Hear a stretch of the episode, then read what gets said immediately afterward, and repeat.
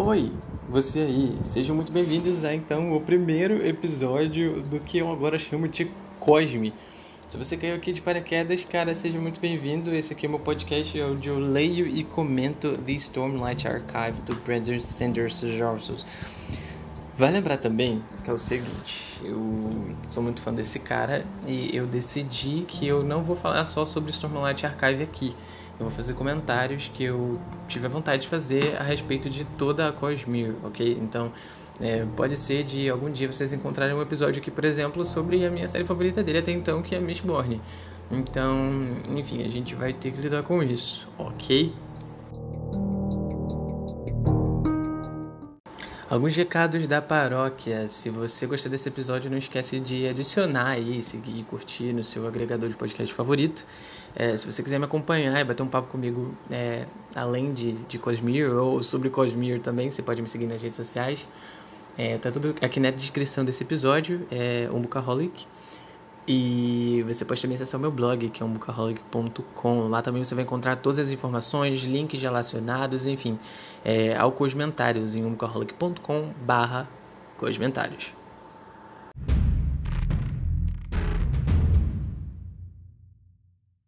Hoje a gente está aqui então para comentar o prelúdio de The Stormlight Archive. É muito curioso, é, pelo menos para mim, uma pessoa que não leu absolutamente nada desses livros, é, que a série comece, que o primeiro livro então comece com um prelúdio de toda a série. Afinal de contas, o nome do capítulo é Prelúdio a Stormlight Archive, não Prelúdio a The Way of Kings. Eu achei isso muito curioso quando comecei a ler.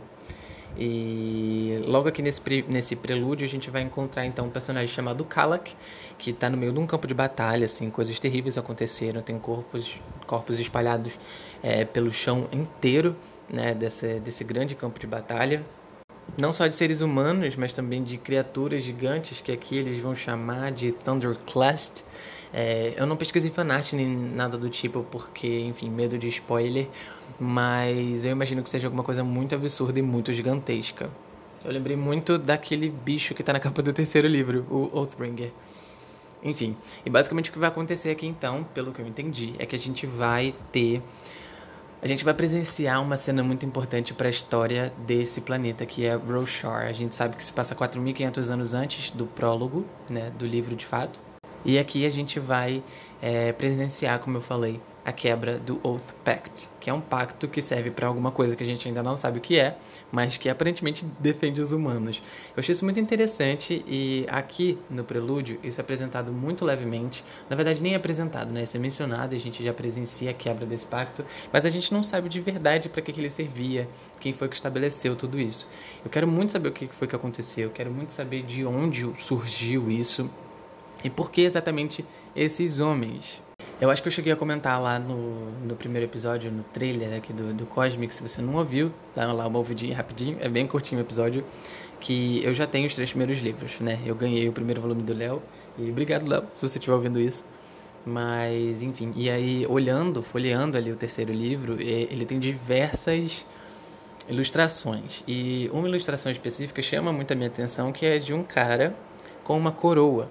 E eu tenho uma certeza quase que absoluta de que esse cara com a coroa é na real o Jezreel, que é um dos caras que vai protagonizar aqui esse prelúdio. É, o Kalak chega para ele e o Jezreel vai apresentar para ele, vai falar toda a questão da quebra do pacto e que eles vão ficar para trás e que ele acredita que se uma pessoa, né, se um desses caras que estão presos a esse pacto ficar, são 10 no total. Então, se pelo menos um deles tiver lá, o pacto ainda é válido. Eu não sei exatamente, volto a dizer, o que é esse pacto, mas eu fiquei muito abismado, assim, com a crueldade que é isso tudo, né? Basicamente, e vale dizer aqui que, como eu disse, eu não li tudo ainda, então eu posso estar falando informação errada. E eu conto muito, muito, muito com você aí, se você já leu esses livros e, enfim, quer me corrigir sem spoiler, você pode me chamar em alguma rede social, você pode vir comentar comigo. É, ou se você está lendo também, você pode deixar aí a sua teoria para a gente poder discutir, conversar, enfim, a gente tentar somar aí a nossa visão desses livros. Mas enfim, é, aparentemente esses caras eles morrem em batalha e salvam os humanos de certa forma. É, e quando eles morrem, eles vão então para esse lugar que até onde eu entendi se chama Damnation. E lá eles ficam sofrendo e sofrendo e sofrendo quase que eternamente, assim. É, tem um momento aqui em que é citado que eles é como se a, o músculo tivesse sendo arrancado dos ossos. Isso é cruel demais. Eu fiquei muito assustado. Mas enfim, e aí cansados disso, eles vão então quebrar esse pacto. E se pelo menos um cara fica na cabeça deles, o pacto vai se manter ali ativo. Eu fiquei muito chocado com a quebra disso. Eu fiquei com muita raiva também, porque afinal de contas eles deixaram o Brody lá para trás e ele vai sofrer isso tudo sozinho. Eu espero muito que isso seja mencionado ainda nesse primeiro arco, né? Dentro desses cinco primeiros livros da série. Eu quero realmente saber o que foi que aconteceu. Eu quero muito, muito, muito é, que a gente tenha seja uma menção, alguma mínima coisinha assim é, sobre esse cara que ficou para trás. Afinal de contas, ele vai passar por essa provação, por, por essas tretas todas, sozinho. eu fiquei muito horrorizado e eu quero demais que isso volte um pouco mais para frente. Uma coisa que eu achei extremamente interessante também é a convicção com que o Jazrin vai falar com o Kalak. Então ele meio que tá certo, ele já viu ali que sete caras já já deixaram a espada, já fincaram a espada e já, já saíram, já debandaram, já deserdaram. E eu fiquei muito chocado com a certeza, com toda a certeza que ele colocou na fala dele. Será que isso de fato vai acontecer? Assim, eu já li uns dois ou três capítulos mais pra frente. Eu vou tentar gravar todos os episódios antes de eu lê-los, de eu ler o restante. Mas a gente vai ver aqui que de fato eles são vistos como deuses, eles ficaram como deuses, né? Eles são muito presentes numa cultura que, se eu não me engano, se chama vorinismo, alguma coisa assim. E tem ali também o nome deles envolvendo todas essas coisas e tudo mais. E muita coisa pode mudar em 4.500 anos. E eu me pergunto, será que eles estão vivos ainda? Será que eles se misturaram? É... Muitas perguntas a fazer, muitas, muitas perguntas. E eu mal posso esperar para continuar lendo isso aqui. Eu tive a oportunidade de ouvir o graphic audio enquanto eu estava lendo o livro e eu fiquei com aquela última cena bastante marcada na minha cabeça, que é o momento então em que o Kalak decide se juntar ao Jazrin e aos outros oito, né, e fincar a espada dele ali. Eu não sei se aquela espada realmente foi fincada ali no sentido de ela estar ali uma coisa meio que Excalibur das lendas arturianas, ou ser uma coisa mais visual e mais a questão que carrega mais o significado de fincar aquela espada ali e ficar ali de verdade, sabe? É, eles não voltarem para esse plano de danação e sofrimento absurdo e titânico, sabe? E, enfim, é, é, são esses os comentários que eu queria fazer sobre esse prelúdio. Eu gostei demais do que eu li. Eu mal posso esperar para continuar lendo mais de The Way of Kings. O Léo não tá aqui comigo agora, mas a gente leu o prelúdio junto, a gente fez várias perguntas, a gente conversou pra caramba, a gente levou quase meia hora para poder ler tudo, porque a gente pausava e ia comentar, pausava e ia comentar.